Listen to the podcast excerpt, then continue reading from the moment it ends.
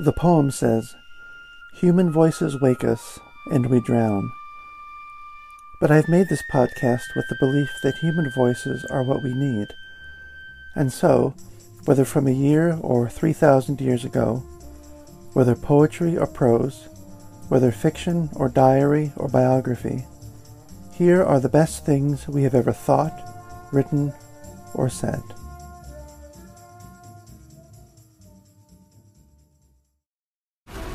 This episode is brought to you by F X's The Veil, starring Elizabeth Moss. F X's The Veil is an international spy thriller that follows two women as they play a deadly game of truth and lies on the road from Istanbul to Paris and London. One woman has a secret, and the other has a mission to reveal it before thousands of lives are lost. F X's The Veil, now streaming, only on Hulu. So those of you who have listened to the readings I've given from my book, Bone Antler Stone, will remember that that book is comprised of poems that take place in prehistoric Europe. And following the way that these things usually go, um, I was wondering what I would get down to writing in twenty twenty-two. And it suddenly occurred to me, why don't I go back there?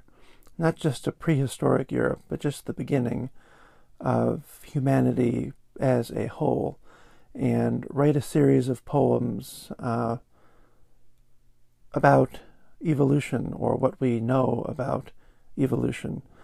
And I went back to the books that I read about ten years ago now, and found some wonderful passages in them, and I want to share a few of those today. Uh, this first uh, bit that I will share, that that I'll read from tonight, concern three important revolutions in what became human beings, anatomically modern human beings, as opposed to uh, just apes millions of years ago. And the three things that I want to read from are the evolution of bipedalism, that is, walking on two feet, the earliest human communities, and the uh, the evolution of language.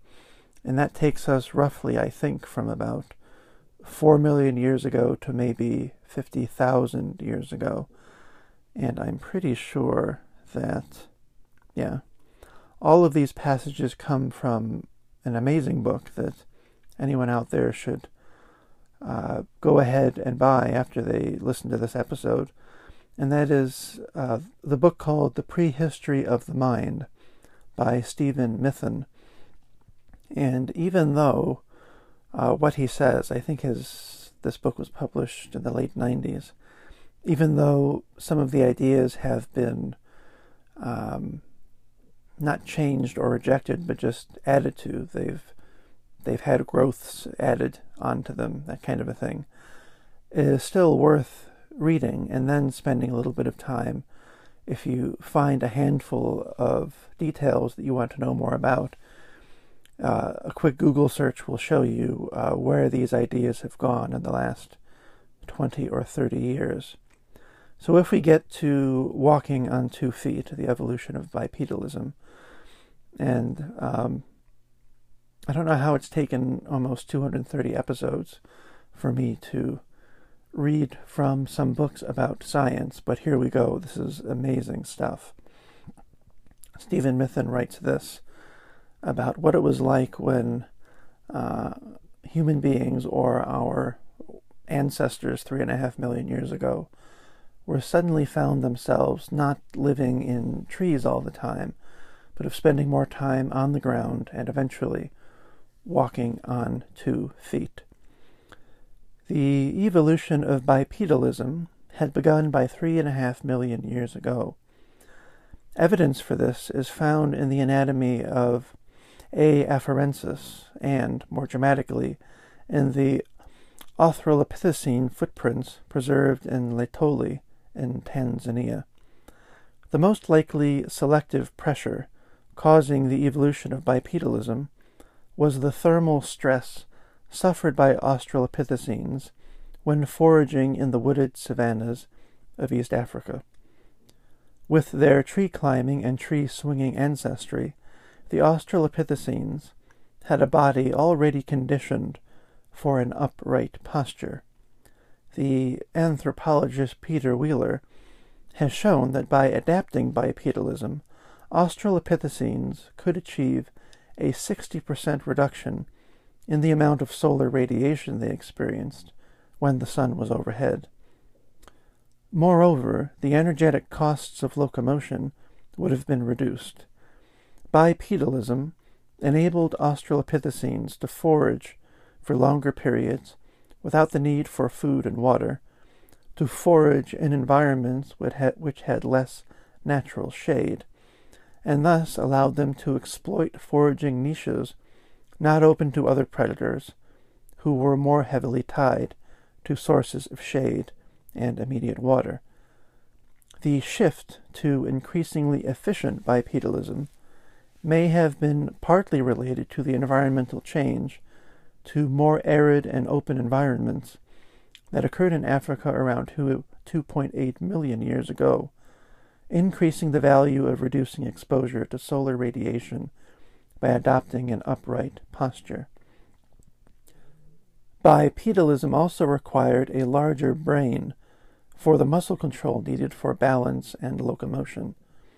But bipedalism and a terrestrial lifestyle, that is, a lifestyle spent on the ground and not in the trees, had several other consequences for brain enlargement. Some of these have been discussed by the anthropologist Dean Falk.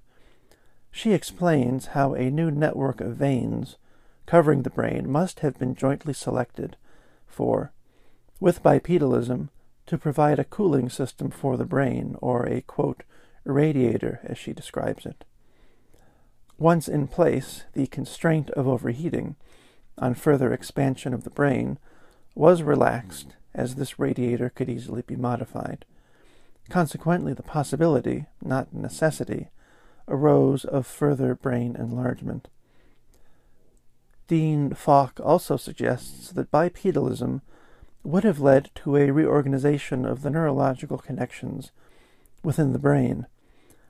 Once feet had become weight-bearers for walking, instead of graspers, a second pair of hands, areas of the cortex previously used for foot control were reduced, thus freeing up the cortex for other functions. This, of course, went with the freeing of the hands, providing opportunities for enhanced manual dexterity, for carrying and, for, and later for tool-making.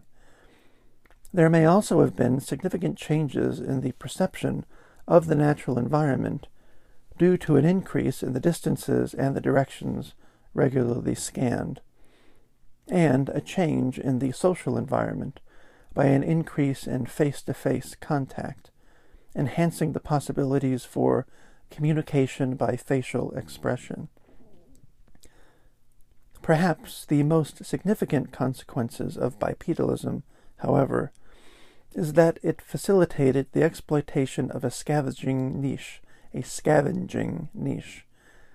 A, quote, window of opportunity was opened to exploit carcasses during periods of the day when other carnivores needed to find shade. As Leslie Aiello and Peter Wheeler have discussed, with an increasing amount of meat in the diet, the size of the gut could be further reduced, releasing more metabolic energy to the brain while maintaining a constant basal metabolic rate. And in this way, a further constraint on the enlargement of the brain was relaxed. The main selective pressures for brain enlargement no doubt continued to come from the social environment. The spiraling pressures caused by socially clever individuals, creating the selective pressure for even more social intelligence and their companions.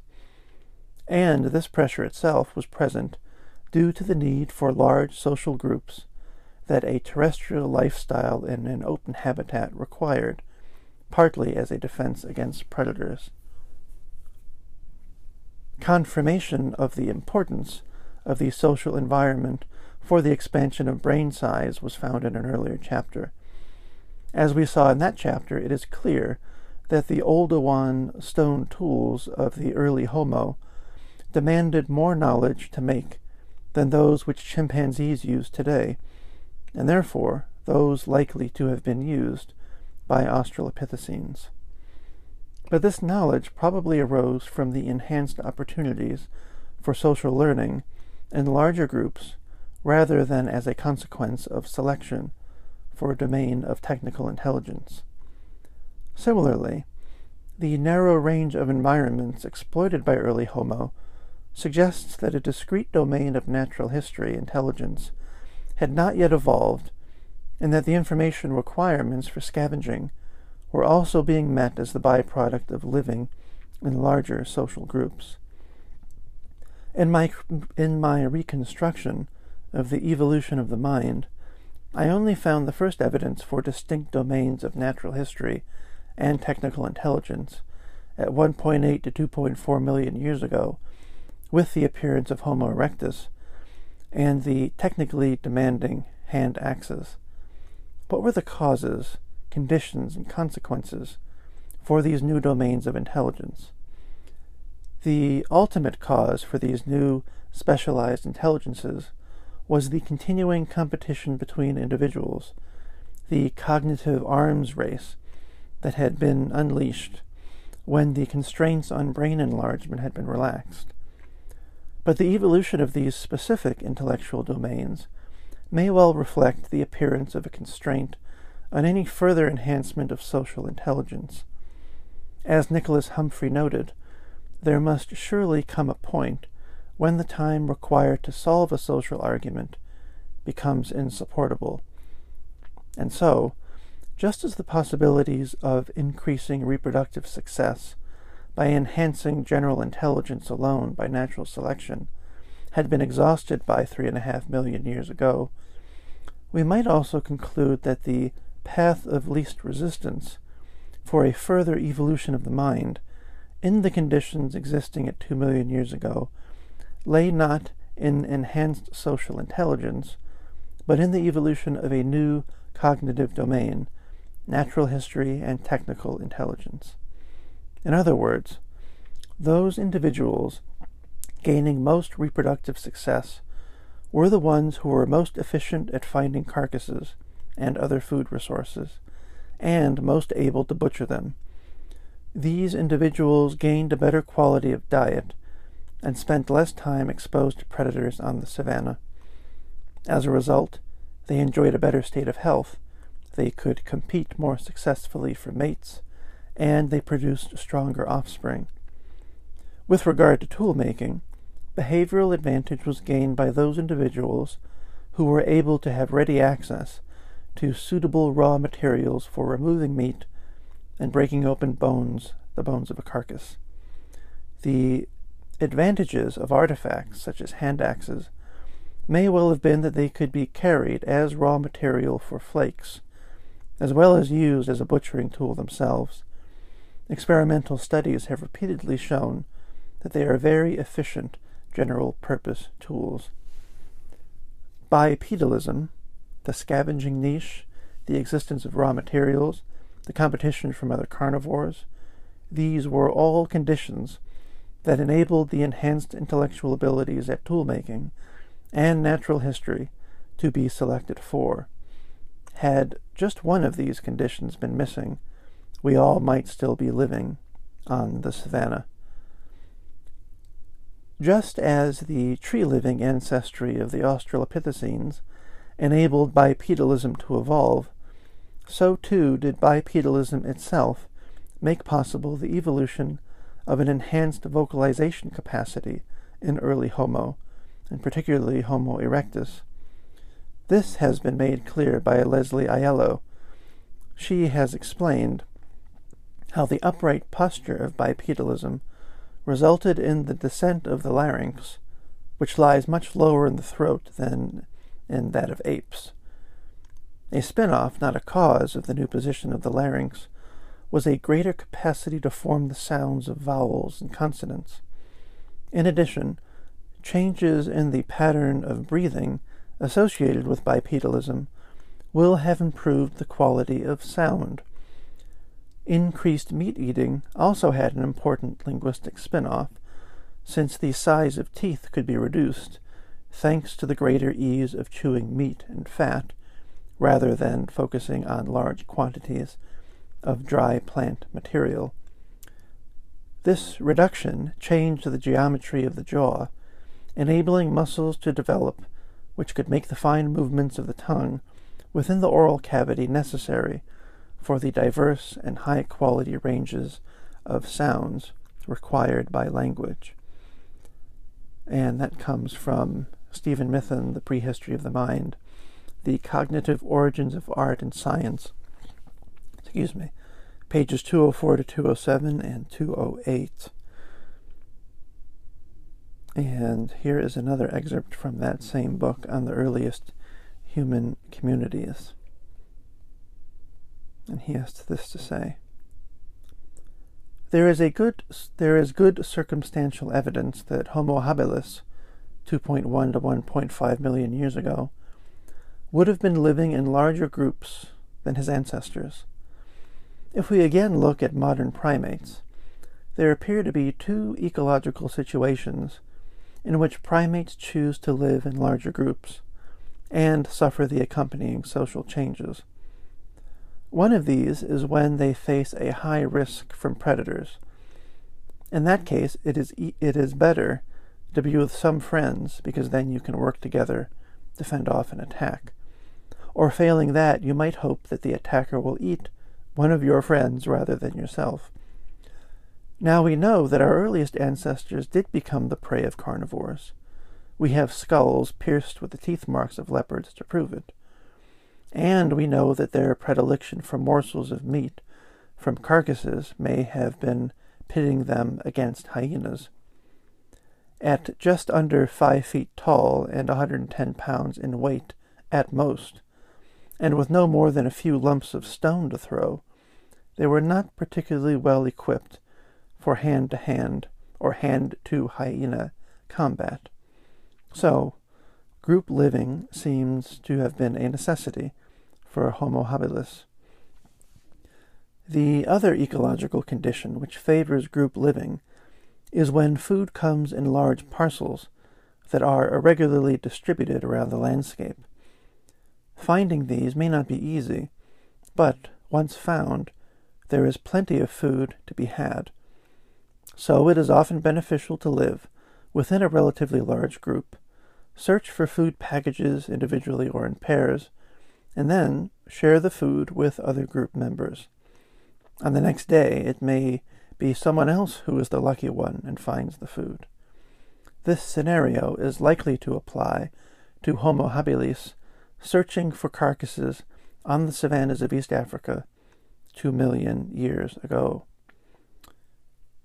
We have, therefore, good ecological criteria for believing that Homo habilis would be choosing to live in relatively large groups, and that their large brain size implies that they had the social intelligence to do so.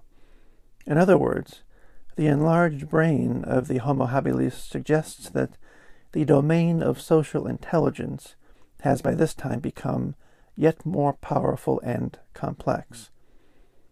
What might the new elements have been? We can only speculate, but one possibility is that they could cope with more orders of intentionality than could their chimpanzee-like ancestors. Orders of intentionality is a term that the philosopher Daniel Dennett introduced to help us think about how social intelligence works.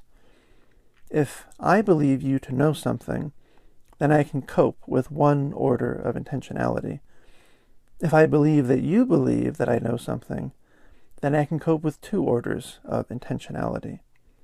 If I believe that you believe that my wife believes that I know something, then I can cope with three orders of intentionality. We modern humans regularly encounter three orders of intentionality, or at least we do if we believe soap operas, which often revolve around beliefs of what others believe a third party believes, and which often turn out to be false beliefs.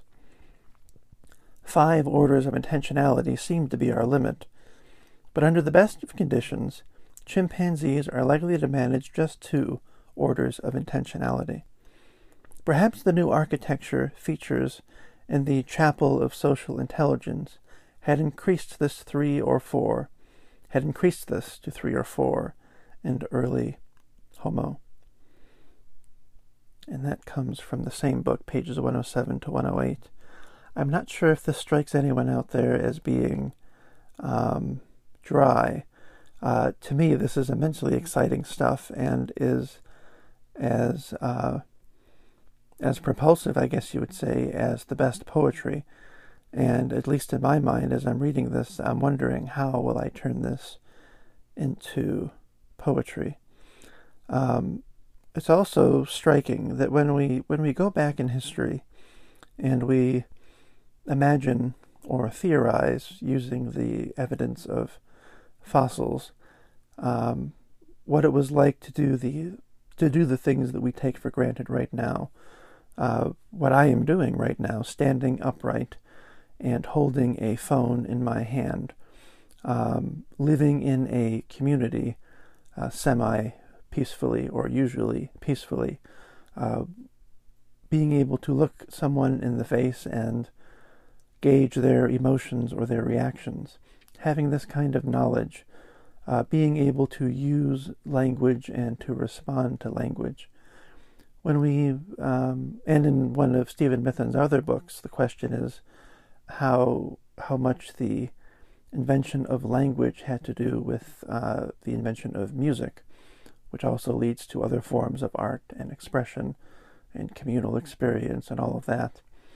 Um, So for me, when I when we look back at these basic things, these things that uh, a newborn will have picked up on uh, roughly in the first few years of their life, I'm kind of in awe and kind of ashamed in a way with what humanity does every day to these basic gifts, especially being that this is a podcast. The gifts of language and expression and communication. It seems to me that uh, our ancestors uh, from millions of years ago, or just fifty thousand years ago, didn't spend all their time learning these things so that we might one day have cable news and Twitter, or whatever uh, versions of those we would uh, wish didn't have so much influence these days.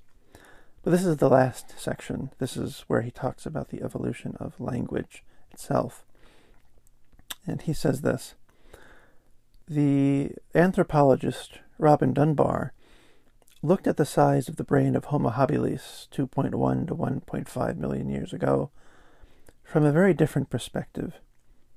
Recall that we have already referred to his work regarding the relationship between brain size and group size. Living within a larger group requires more brain processing power to keep up with the ever-changing sets of social relationships. When living in groups, primates have to transfer information between each other, and the principal way they do this is by grooming each other's bodies. In other words, picking out all the fleas and the lice. Who one chooses to groom, how long one grooms, and who you let watch while you do it, function as much to send social messages as to get rid of parasites. In the Burgers Zoo chimpanzee groups that we looked at in the previous chapter, grooming between males reached a peak when their relationships were unstable. Grooming sessions among the males lasted nine times as long in periods when there was an estrus female in the group, and a scholar named de Waal suggests that grooming may amount to, quote, sexual bargaining. Dunbar found that as a group as group size increases, so too does the amount of time that primates spend grooming. This is not because there are more lice about, but because one has to invest more and more time in social communication. But grooming is time-consuming, and there are other things to do, such as finding food to eat. and Dunbar reckons that the longest any primate can afford to groom others is about thirty percent of its time budget. Once above that limit, the individual may be a mastermind at social relationships, but also be very hungry and lack the energy to exploit this knowledge to his or her social advantage. So, what can be done when group size is so large that even spending thirty percent of one's time grooming leaves one ignorant of many important social relationships within the group? Well, maybe another means for transferring social information could be used, or in evolutionary terms would be selected for. Dunbar suggests that the other means selected for is language. He argues that language evolved to provide a means for exchanging social information within large and socially complex groups, initially as a supplement to grooming, and then finally as a replacement for it. Language can do this because it is a much more efficient way of transferring information. An ambidextrous chimp may be able to groom two of his mates at once, but an articulate human can chat away to anybody who is listening. Aiello and Dunbar concluded that the basis of the language capacity appeared early in the evolution of the genus Homo, at least by two hundred fifty thousand years ago. A critical feature of their argument is that the subject matter of the earliest language was social interaction. It was, in effect, a, quote, social language. There was thus a co-evolution of increasing group size slash social intelligence and a capacity for language. Evidence for this may indeed be found in the structure of the brain. The prefrontal cortex is not only the area of the brain responsible for many aspects of language, but also that that where the ability to reflect on one's own and other people's mental states, which I have argued is a central fact of social intelligence, are found. The general purpose character of language, as we know it today, and its symbolic features evolved, Aiello and Dunbar argued, at a later date, although how much later is left unclear in their work. On a far more intuitive basis, it is indeed difficult to imagine how an early human could have had a brain size equivalent to that of ourselves today, but lacked a linguistic capacity. Further support for a linguistic capacity can be found by looking at the shapes of the early human brain as reconstructed from the bumps on the insides of their crania. We saw in Chapter six that Homo habilis appears to have had a well-developed Broca's area, which is conventionally associated with speech. Broca's area also appeared well-formed on the Homo erectus cranium uh, found in Kenya, a particularly well-preserved twelve-year-old boy which dated to one point six million years ago and was found at East Turkana in Kenya. With regard to more recent early humans, paleontologists have argued that the brain shape is practically identical to that of modern humans. Ralph Holloway, in particular, has argued that both Broca's and Wernicke's areas can be identified on Neanderthal brain casts, and that they show no difference from their appearance on the brains of modern humans. A third source of evidence for a linguistic capacity is the nature of the vocal tract in early humans. There has been a long history of efforts at reconstructing the vocal tract, particularly for Neanderthals. Since it is principally composed of soft tissue, the larynx and pharynx, one must rely on consistent relationships between the organization of soft tissue and those parts of the cranium that can survive in an archaeological context. The most recent reconstructions imply that the Neanderthal vocal tract would not have differed significantly from that of modern humans. Neanderthals, in other words, would have had essentially modern powers of vocalization and speech. This supposition has received support from the discovery of a hyoid bone surviving in a Neanderthal skeleton buried in the Kabara cave in Israel and dated to sixty-three thousand years ago. The hyoid bone, the hyoid is a bone that can provide detailed information about the structure of the vocal tract. Its movement affects the position and movement of the larynx to which it is attached. That found at Kabara, lying in an undisturbed position with the mandible and cervical vertebra, is virtually identical to that of a modern human with regard to its shape, muscular attachments, and apparent positioning. This implies that the morphology of the vocal tract of the Neanderthal was not significantly different from that of modern humans. If the cognitive capacity for language was present, there appears no reason why the full range of human sounds could not have been produced. Of course, the if in the last statement is a rather big if. On purely logical grounds, however, it would be a little odd if Neanderthals had the vocal structure but not the cognitive capacity for speech. And again, what I've read to you uh, tonight comes from Stephen Mithen's book, The Prehistory of the Mind, The Cognitive Origins of Art and Science. And as I begin to turn this material into poetry somehow, we'll see how that happens, um, I hope to share more of this stuff with you uh, later on this year.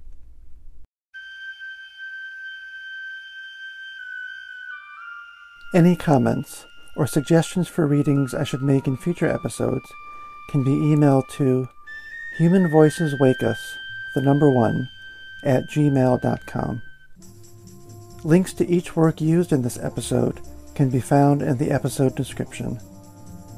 If you enjoy Human Voices Wake Us, you can subscribe wherever you find your podcasts. The music here is Duke Ellington's Arabesque Cookie.